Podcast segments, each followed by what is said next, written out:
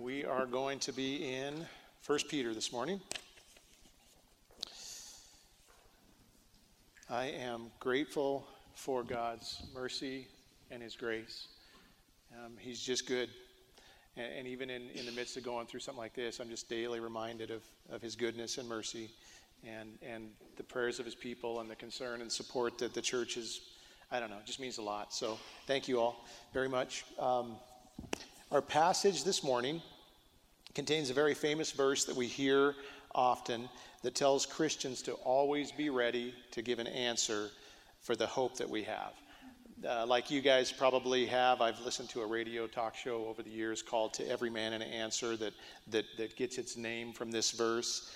And, and the program is basically um, you can call in, people call in with whatever Bible question they happen to have on their mind. And within seconds, th- these guys have to find an answer. It's kind of terrifying to think about, you know, but they're good at it. They do. They generally just, you know, find a place to go right away in Scripture that answers the verse or the question very well. And uh, I think, I think that's what we think of sometimes when we, when we think of this verse. Like, you know, we need to be ready to do that, and that's something that probably terrifies most of us to, to be able to have, you know, that. The church did this one time for, to the pastors. We had a family camp and uh, we didn't know anything about it, but they came up with this, this really fun idea to play a game called Stump the Pastors. And so we all gather for our evening thing, and they say, Go sit down in these chairs in the middle of the, the group, and we're all just going to ask you Bible questions, and you guys are going to give the answers. It's like, well, that sounds, that sounds fun. Terrifying, isn't it? Even as pastors, we're like, you got to be kidding me right now. We did come up with like reason 110 why we like the idea of having multiple pastors, because it's a whole lot easier when you've got three guys. To, to, you know, one of us is probably bound to get something right. And we made it through. Uh, you know, it went okay, but we did decide not to make that an annual tradition. that was the first and last time we played Stump the Pastor. But again, I think that's what many of us think of when, when uh, we, we consider this verse, that that's what's being asked of us. You know, the idea is that there are out there in the world these intellectual ninjas who are going to, you know, spring out of the darkness with a question for us. And, and we're going to be, oh, we, you know, I have to answer this, and I have to answer it in a completely satisfactory way. And see, I do these weird things in my head. So not only that, but I put this pressure on myself, like, okay, I have to answer this, or, you know, if I answer it well, they're going to fall on their knees and say, What must I do to be saved? And if I answer it poorly, they're going to walk away and be eternally lost, and that's my fault. That's the kind of pressure, I, you know, that's not really what's happening here, so don't be alarmed if you, but that's what I think of. And that's not, that's not what's going on. Um, if you were to be questioned, you know, if somebody were to throw questions out to you, you know, you always hope for the easy questions, right? Like, what is your name? You know, what is your quest? What is your favorite color? That's what I want to be asked. But that's not the kind of questions people are going to ask you. They're going to ask, you know, could God create a rock so heavy that he can't lift it? And you're like, I don't know. What does that even mean? Or they'll ask you something like, you know, who are the Nephilim and where did they come from? How did they come about? You know, it's like, don't ask those. Or they might ask the really, really hard questions that, that none of us hope to ever get asked, like, why does evil and suffering exist? Or how can a loving God send people to hell? Have you ever been asked those questions? Those are, those are great questions. And most Christians, if we're being honest, don't have great answers for some of these. They're not ready to answer questions like that. And so this might not be a verse that you choose to meditate on much because of that. But hopefully, I have some good news for you. While I do think that it's very important for a Christian to know why they believe what they believe, we should. If somebody were to say, Do you believe in the Trinity? and you said yes, you should be able to tell somebody why you believe that. Do you believe that Jesus was fully man and fully God? Yes. You should have an idea scripturally why you, why you believe that. So we, we should have that. We should be students of God's word. We should dig in and, and, you know, hopefully have some thought out answers to be able to defend the faith. But I don't think that's necessarily what Peter has in mind here. It, it includes that, but, but I think maybe it's something simpler, something that every Christian is able to do, even a child or a new convert. Because I think this verse has a lot more to do with people seeing the way we live, the way we treat people, and how we react to adversity. You know, that's kind of the idea. And then, they, then when they see that, they'll be compelled to, to ask us, what's up with that? Why do you live this way? What, why do you act this way? What, what's the reason? That's the big idea of this verse. So we're going to jump into 1 Peter chapter 3, starting in verse 13. And it says this Now, who is there to harm you if you are zealous for what is good? But even if you should suffer for righteousness' sake, you will be blessed. Have no fear of them, nor be troubled, but in your hearts honor Christ the Lord as holy, always being prepared to make a defense to anyone who asks you for a reason for the hope that is in you. Yet do it with gentleness and respect, having a good conscience, so that when you are slandered, those who revile your good behavior in Christ may be put to shame. For it is better to suffer for doing good, if that should be God's will, than for doing evil. Okay, so Peter starts out in verse 13 by asking a rhetorical question Who tries to harm those who are trying to do good things? That's, that's the question. Um, it's rare for somebody to come at you when you're being a good person, right? When was the last time you, you know, you went someplace and you were walking through the parking lot, you saw somebody behind you, so you opened the door for them to let them go in, and they, they kicked you in the shin and called you a jerk? Probably never happened, right? Or if somebody's in traffic and you, you know, you're like, go ahead, you can, you can go in. They don't usually honk at you and give you a hand gesture. They usually like that. They're happy when you are a good person.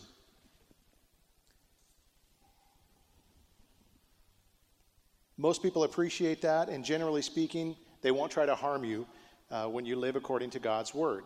But, but I want to make sure that we understand that this is a principle and not a promise.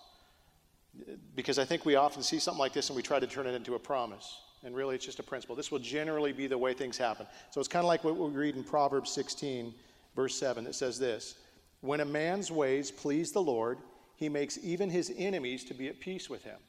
That's a principle. Generally, that's true. But we try to take these things and turn them into formulas, kind of like where we, we put God's arm behind his back and say, okay, you know, you have to bless me now. I've, I've followed your rules. I've done what you've asked. So now you're, you're obligated to bless me. Have you ever done that kind of thought that way?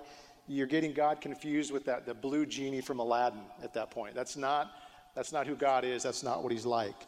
He does things according to his plan and purposes, which sometimes includes suffering. Kind of like when Jesus went to the cross, for example.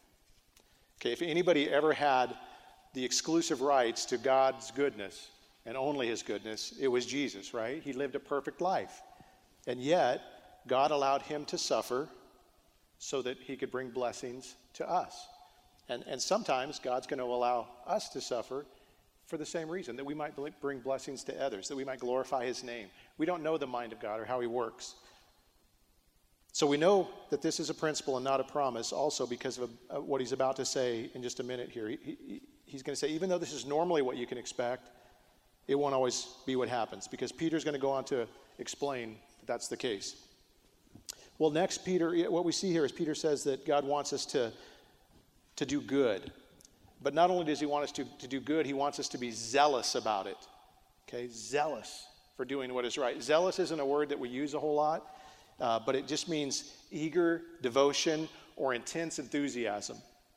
So, for example, if you are willing to camp outside of a theater for a week to get Star Wars tickets, you're a complete nerd, but you're also zealous for Star Wars, right? Right, Chad? Can I get an amen? Yeah. Yeah. If you're, uh, if you're the kind of person who's willing to chain yourself to a tree okay, when there's somebody that has an actual chainsaw trying to take that tree down. You are zealous for the environment and maybe a little touched in the head. That's what God, that's how God wants us to be towards righteousness. That's how he wants us to be towards wanting to do good.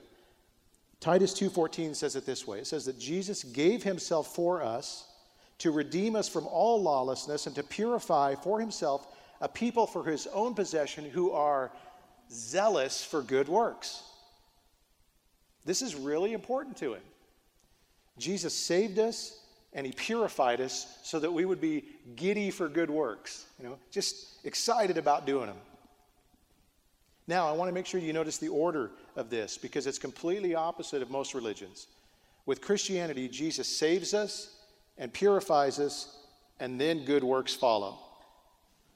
In every other religion, the good works have to come first in order for him to save us. Big difference. See, that, that becomes their motivation then for doing good. They have to.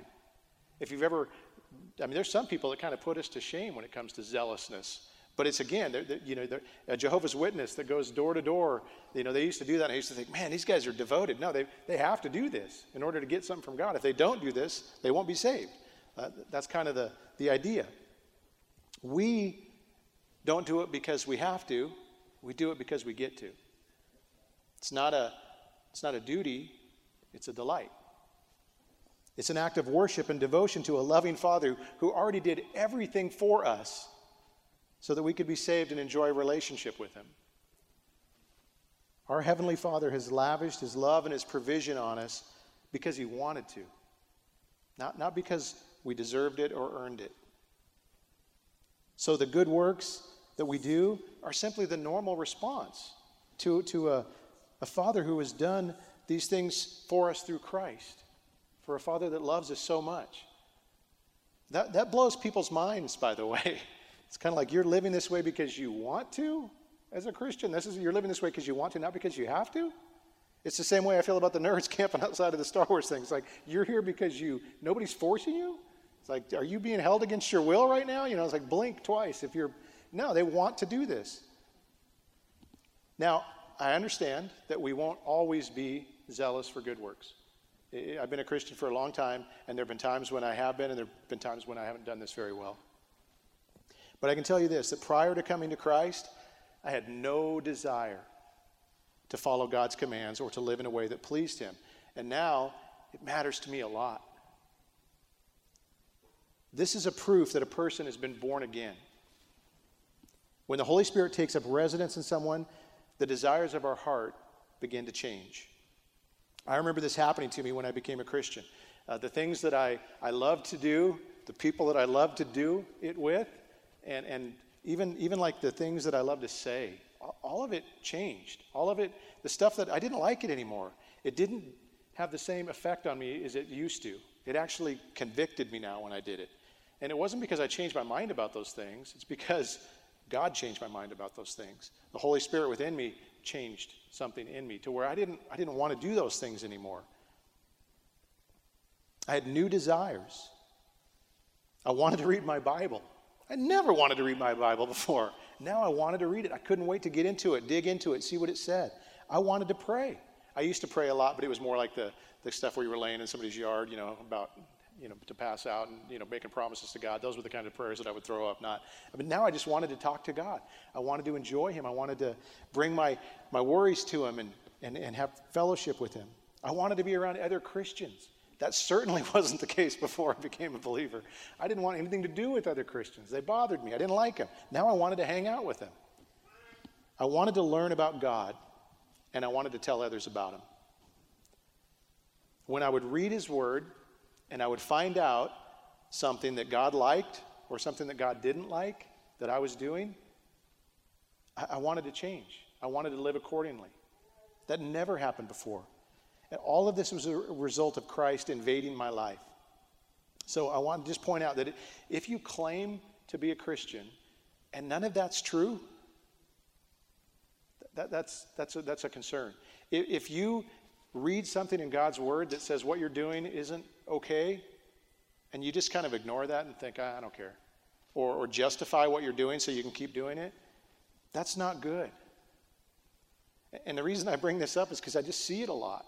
I see a lot of people who claim to be Christians who are doing things that the Bible would say we're not supposed to do, and they're, they're okay with it. And, and I know we're not going to be perfect, I get that, but, but this is weird. God's word is food for his sheep.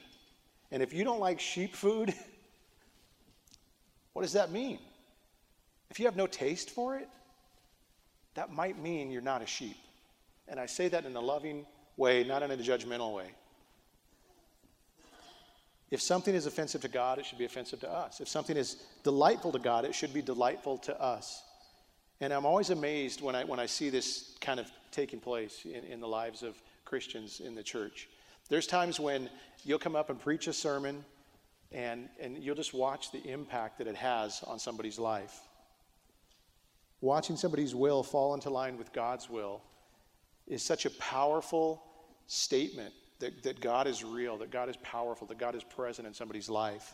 it's, it's weird that well, I'll preach a sermon, or one of the other guys will preach a sermon, and somebody will come up afterwards and say, like, I know what I need to do now. And you're like, what are you talking about? And they'll talk about, like, I need to end this relationship, you know, that's, that's not honoring to God, or I need to stop doing this, or I need to.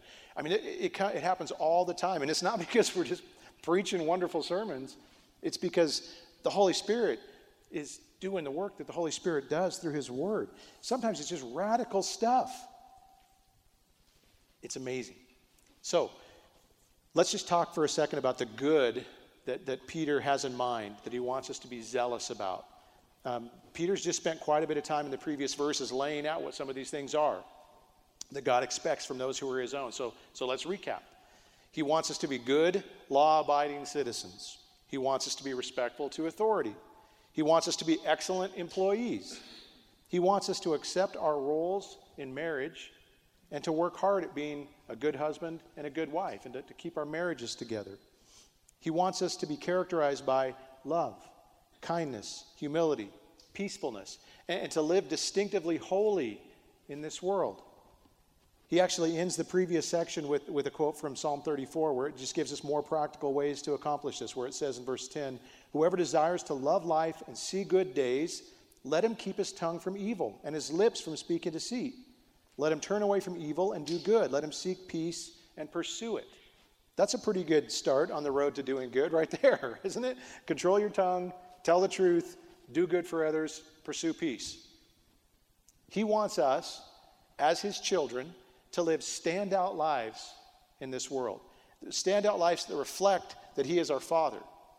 That makes sense, right? That's how Jesus lived. Jesus, his only son, constantly lived in a way that reflected the Father perfectly. And he wants us to, to live that way too. Because people who live this way are going to stand out like sore thumbs in this world. And, and, it, and it's probably going to pique the curiosity of anyone who sees it. They're going to see somebody living differently and want to think, why? What's up with that? When the watching world sees us being obedient to Christ and His Word, when they see us willing to put ourselves second when everybody else is trying to put themselves first, they're going to wonder why.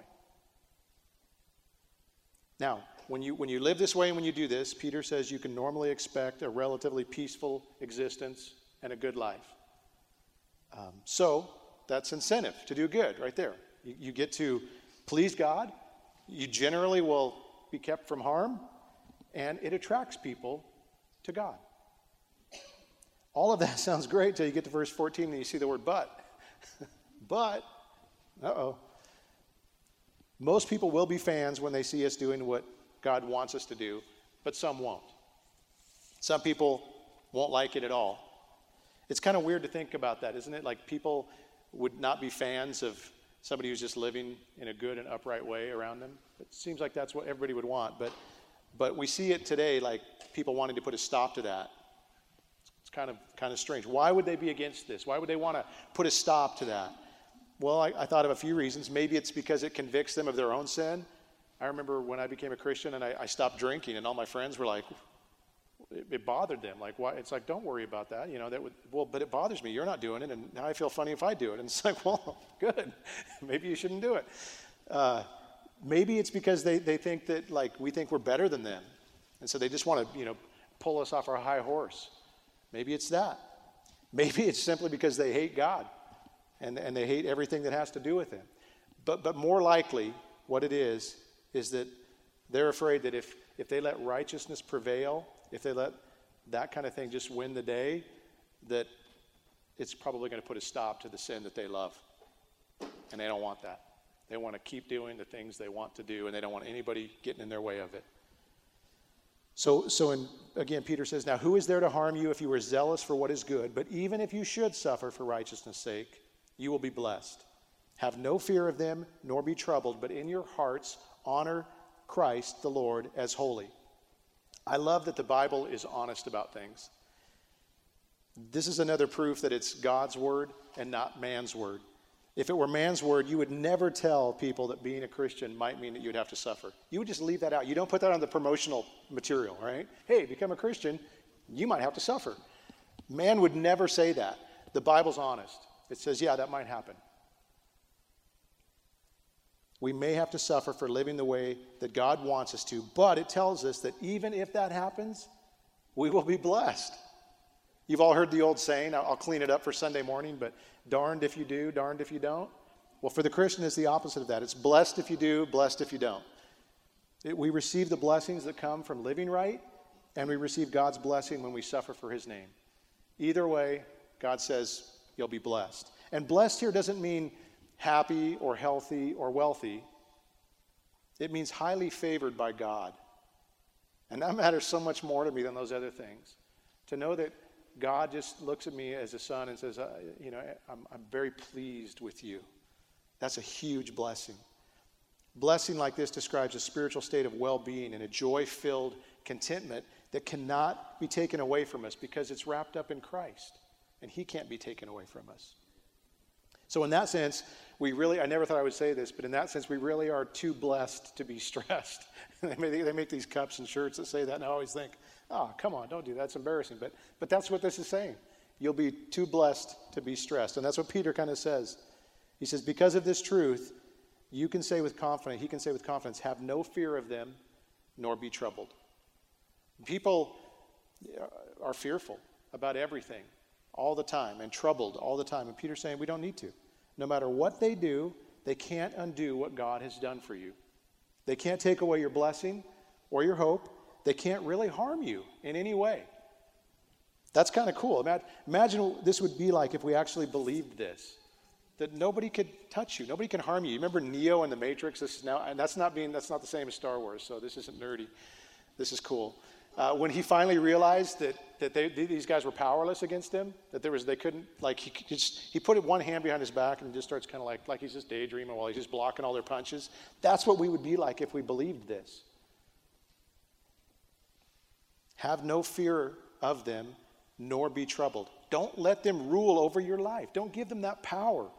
That's what fear does. It allows someone or something to take control and reign over you. And that's where Jesus is supposed to be. That's what he's supposed to do. So that's why it says instead, honor Christ as Lord. He's Lord. He's the one with the power. He's the one you need to be concerned with. Him, not them. Honor Jesus as the one who is in control and who is reigning over your life. There's a guy named Dietrich Bonhoeffer that once said this Those who are afraid of men have no fear of God, and those who fear God have no more fear of men. And he knew what he was talking about because he lived at a time when a guy named Hitler was in power. And he saw what was going on in Germany and he opposed it verbally and actively, physically. He, he helped Jews get out and, and to safety. And he did it because he wasn't afraid of men. These were bad men who were doing very bad things to people. And he's like, what? Is it, you know, oh, it's just you? He didn't care. He was worried about pleasing Christ. He was worried about doing what, what God wanted more than his own safety. And I, I like think about what this says to those who are trying to harm you. It's probably infuriating to them. It's like they want to they want to like you know intimidate us and you know make us bow to their will, and we're like, no, not going to do that. I love what it says this in Philippians chapter one and verse 28. It says that when we are not frightened by our opponents, it's a clear sign to them of their destruction and of our salvation. that's pretty funny. That's just a bonus, by the way. You know, don't, don't do it for that reason, but, but that's what it tells them. It's like, I'm not, I know where you're going. I know where I'm going. You don't scare me. I ain't afraid of you. That's what we can say to them. There's a whole nother level of conviction when someone's willing to suffer for what they believe in. It gives credence to how real it all is. So that brings us to the famous statement found in verse 15 Always be prepared to make a defense to anyone who asks you for a reason for the hope that is in you. The implication is that we should expect people to come up and want to know the answer when they see our unwavering devotion to Jesus and the way that we're living, especially in the midst of suffering. When they see that, they're going to want to know why. Why aren't you giving up? Why aren't you, you know, why do you want to live this way? Why do you live this way when it causes you harm? Why don't you just abandon your faith? Why don't you walk away from this? That's what they, that's what they would want to ask. Why aren't you crushed by the things that crush other people? They'll also want to know why we insist on living according to God's word instead of doing what everybody else does. In chapter 4, it says that they will actually be stumped when we don't join in with them in what they do. Like, why won't you jump into the pool of depravity with me? You know, come on in, the water's fine. Why don't you want to get in? It's like, because I don't. It's gross. You're in a cesspool. You know, and that's, that's the answer we would get back. I don't want to do that because it wouldn't honor God. Why won't you live together before getting married? Because it wouldn't please my Savior, and I want to please my Savior. Why are you staying married to such a difficult person? Why are you staying in an unhappy marriage? Well, because marriage is a picture of the gospel that saved me. Jesus sticks with me when he has every reason to divorce me, so I'm going to do what he did. I'm going to stick with that person through thick and thin. Why are you going through with an inconvenient pregnancy? That's one that you'll hear. Because all life is precious to God and I trust him. Why don't you get drunk or high anymore? Because God has asked me to be sober minded and self controlled and to be ready for his return. I can't do both of those things at the same time. Why do you waste your Sundays by going to church? It's part of your great weekend. Why? It's like, I can't think of any place I'd rather be than with God's people praising my God's name. You know, they think we're missing out on the good life, but that's not the good life.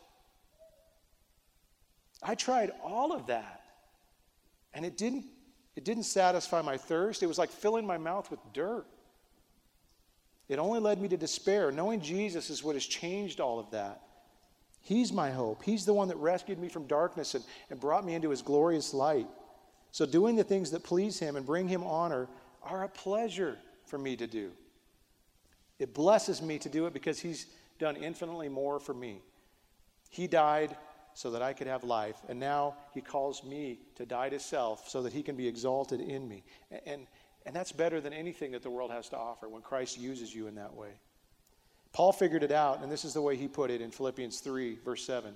Whatever gain I had, I count as loss for the sake of Christ. Indeed, I count everything as loss because of the surpassing worth of knowing Christ, Jesus my Lord. For his sake, I have suffered the loss of all things and count them as rubbish in order that I may gain Christ. That, that's, that's better. All that other stuff is trash. I don't want that. When you compare it next to Christ, there's no comparison the surpassing worth of knowing Jesus. Think about that. There's nothing worth more than that. And I have that. Why would I want this other stuff? It doesn't, it doesn't, it doesn't matter to me.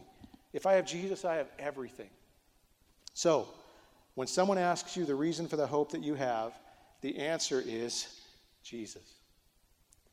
It's because of what he did for us on the cross and what he has in store for us in the future. But notice that this verse has two important descriptions. It says, always and prepared. The idea is that you need to be ready in season and out of season. Always be ready and be prepared to, to give this answer. Verse 15 goes on to tell us the attitude that we're supposed to do it with. Because the truth is, when you live contrary to the way everybody else is living and you tell people that they need Jesus, they're, they're, they're going to kind of probably um, not like it much. And, and they may, they're going to come at us in, in a certain way. And so it tells us that we're supposed to answer with gentleness and respect. It's not something all of us are good at because if somebody comes at me with hostility, guess what I want to come back to them with? The same. But do you think that's going to be helpful in drawing them to Jesus? no. So, gentleness and respect. These have become kind of rare commodities in our day.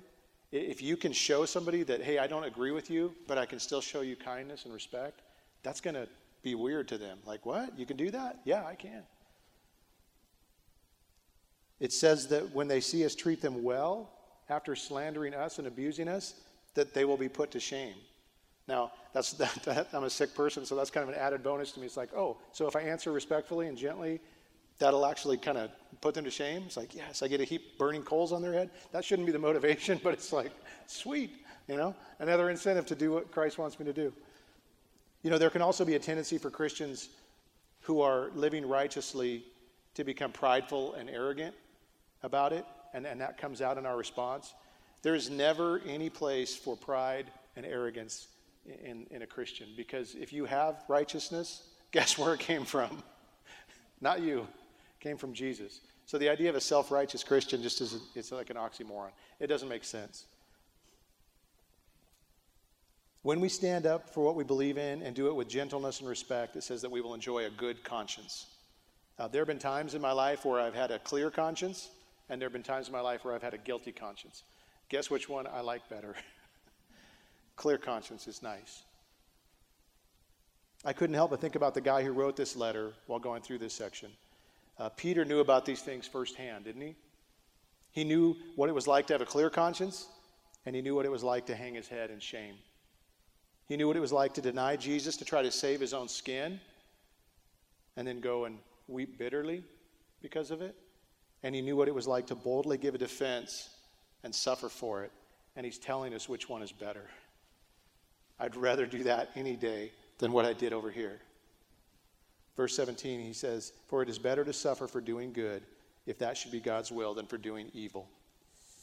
I believe that we are living in a time when Christians have plenty of opportunities for, for what we're talking about today to play out. Uh, what a time to be a Christian.